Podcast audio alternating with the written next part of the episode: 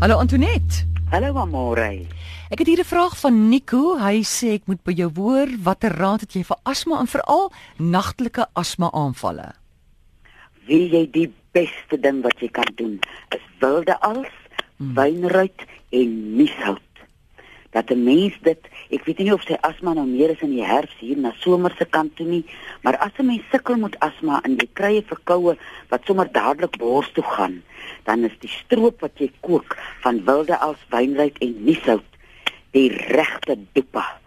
Mens uh kook hom, jy vat so vier takkies wille af, een takkie wynruit, uh kook hom op 'n liter water en vyf splinters niesout en 'n koppie suiker.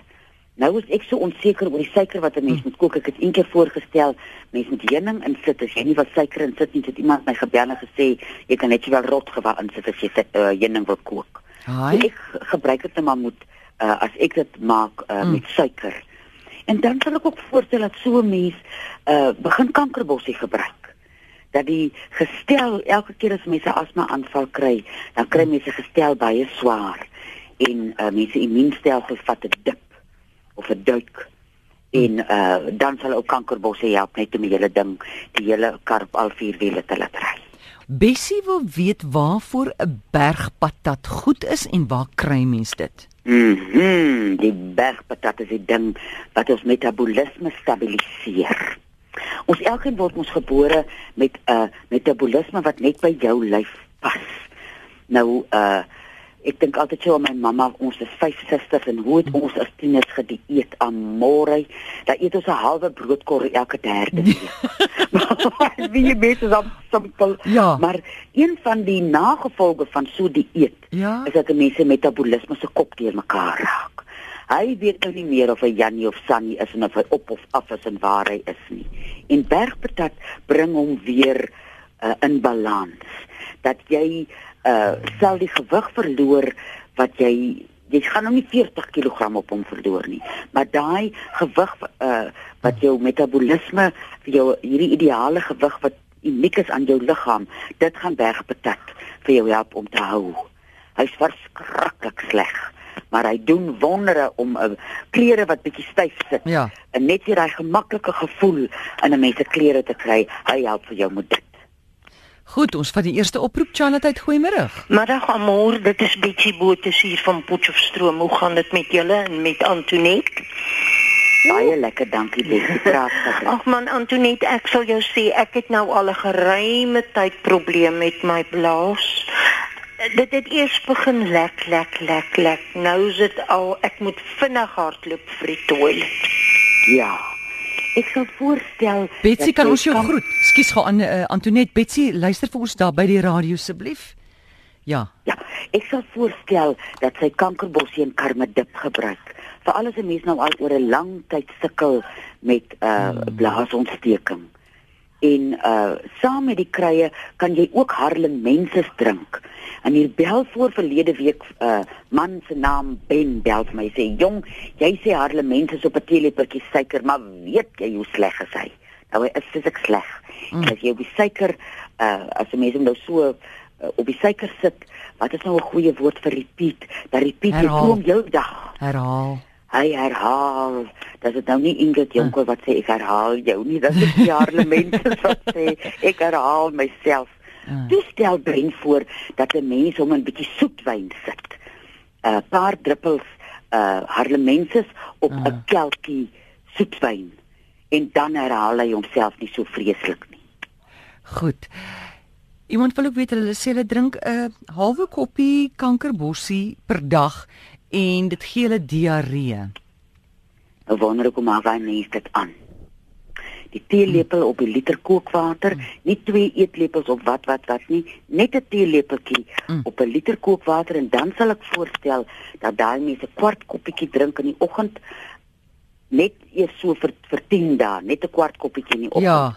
Dan kan jy na 10 dae 'n kwart koppietjie soggens en 'n kwart koppietjie saans. Want ons liggame is mos nou almal verskillend. Ek kan 'n halwe koppie drink en dan kom ek niks oor nie, maar 'n ander mm. een, dit klink vir my die een is bietjie sensitief uh vir die kankerbossie. Wat Sy sê jy Amore Ja. ja. terwyl ek nou so praat van sensitief. Dieselfde Ben het vir my gesê, onthou jy ons het verlede week ge gepraat van die gal. Ja. En wat 'n mens kan die radyse wat jy kan gebruik. Ben sê mens moet 'n bottel lewensessens vat. Mm. Dis maar die mooiste woord is 'n uh uh 'n lewensproduk. Lewensessens waarby jy 'n botteltjie harlemensis, nee, 'n botteltjie Jamaica gemmer gooi. Dan meng jy die twee en dan drink drink jy 'n teelepel op 'n koppie lou water. En ek het nou die uh, dag weer vir my vergryp hier aan die heerlike ribbetjie en toe probeer ek vir Harlemen, ag vir uh, lewensessens en Jamaica gemmer en hy het vir my dadelik opgekikker.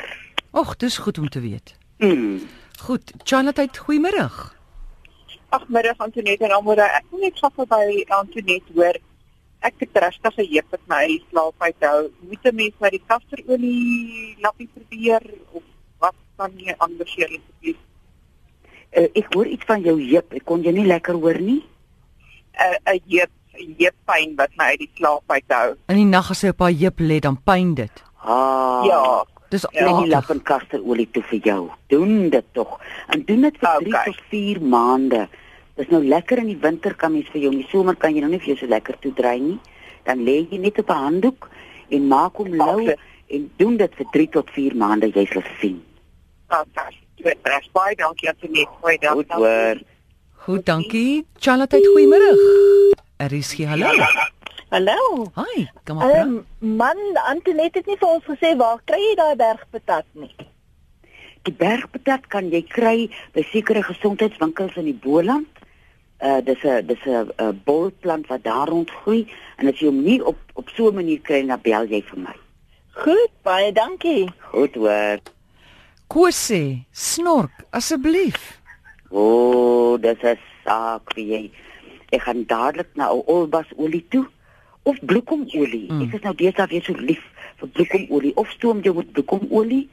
So 3-4 druppeltjies in 'n kommetjie kookwater of uh ehm um, uh wie sê die ander mens nou olbasolie. Mm. Mm. So 3-4 druppeltjies ook op 'n kommetjie kookwater. Maar ek sal ook bietjie laat my na my sinusse laat kyk. Dat 'n mens net kyk of daar nie obstruksie is wat maak dat 'n mens snork nie. Of jy moet 'n geliefde hê wat jou hart en jou ribbes kap, dat jy kan omdraai. Die kap, die stamp, mm, ekskuus. mm. Stamp, dat jy kan omdraai op 'n ander in 'n ander posisie lê. En ek moenie drink in die aand te veel drink nie, né? Dis die waarheid. In elke glasie wyn wat jy drink, drink 'n groot glas water. Goed. Dan hol jy nou wel hierdie nag, maar maar ten minste kan jou lewensmaat slaap. Verstaan jy? Verstaan jy? Of natuurlik gaan slaap in 'n ander huis. Ag ek meen 'n 'n Ander kamer. Ja, kom ons begin eers kamer. Of jou nog 'n huis. Charlotte, hallo. Hallo, ehm um, Amore. Dit ek is Sariana van 'n vywer hier van Stellenbosch. Ehm um, jy ken my nou al seker teen die tyd. Ek wil net gou by jou weet, hierdie kankerbossie het ek nou al gewonder, kyk as 'n mens nou ouer word, dan kom jy dit mos nou agter al het jy nie 'n spesifieke siekte nie. Jy weet net jy word oud. Mm. Ja. jy voel dit nou. Ja.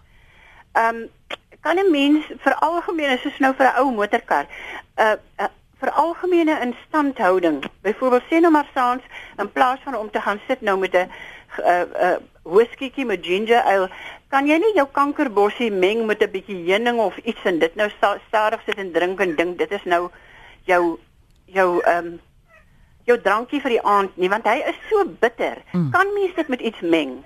Jy kan bietjie heuning by hom sit.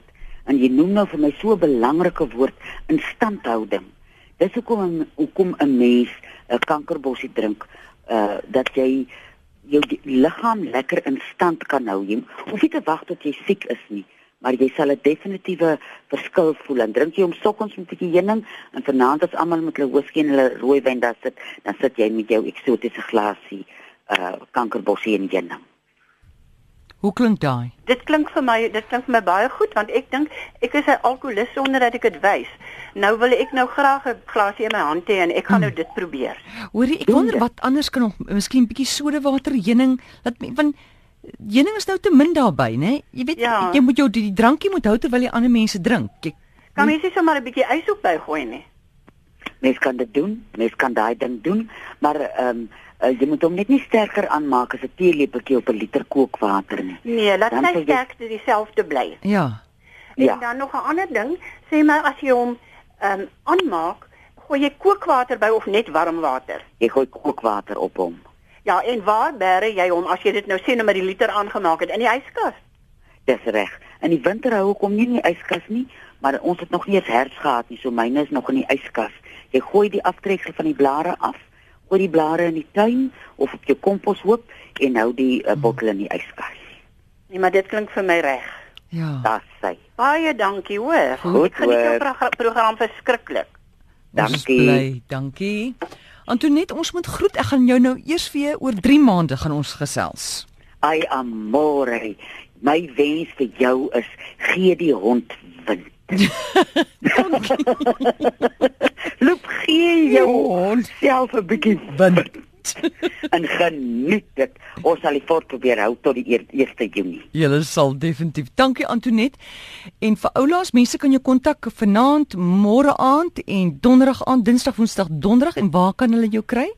By 023 41 61 659. En dis tussen 5 en 7 weeks aande. Dankie Antoinette. Bon voyage amore. Dankie.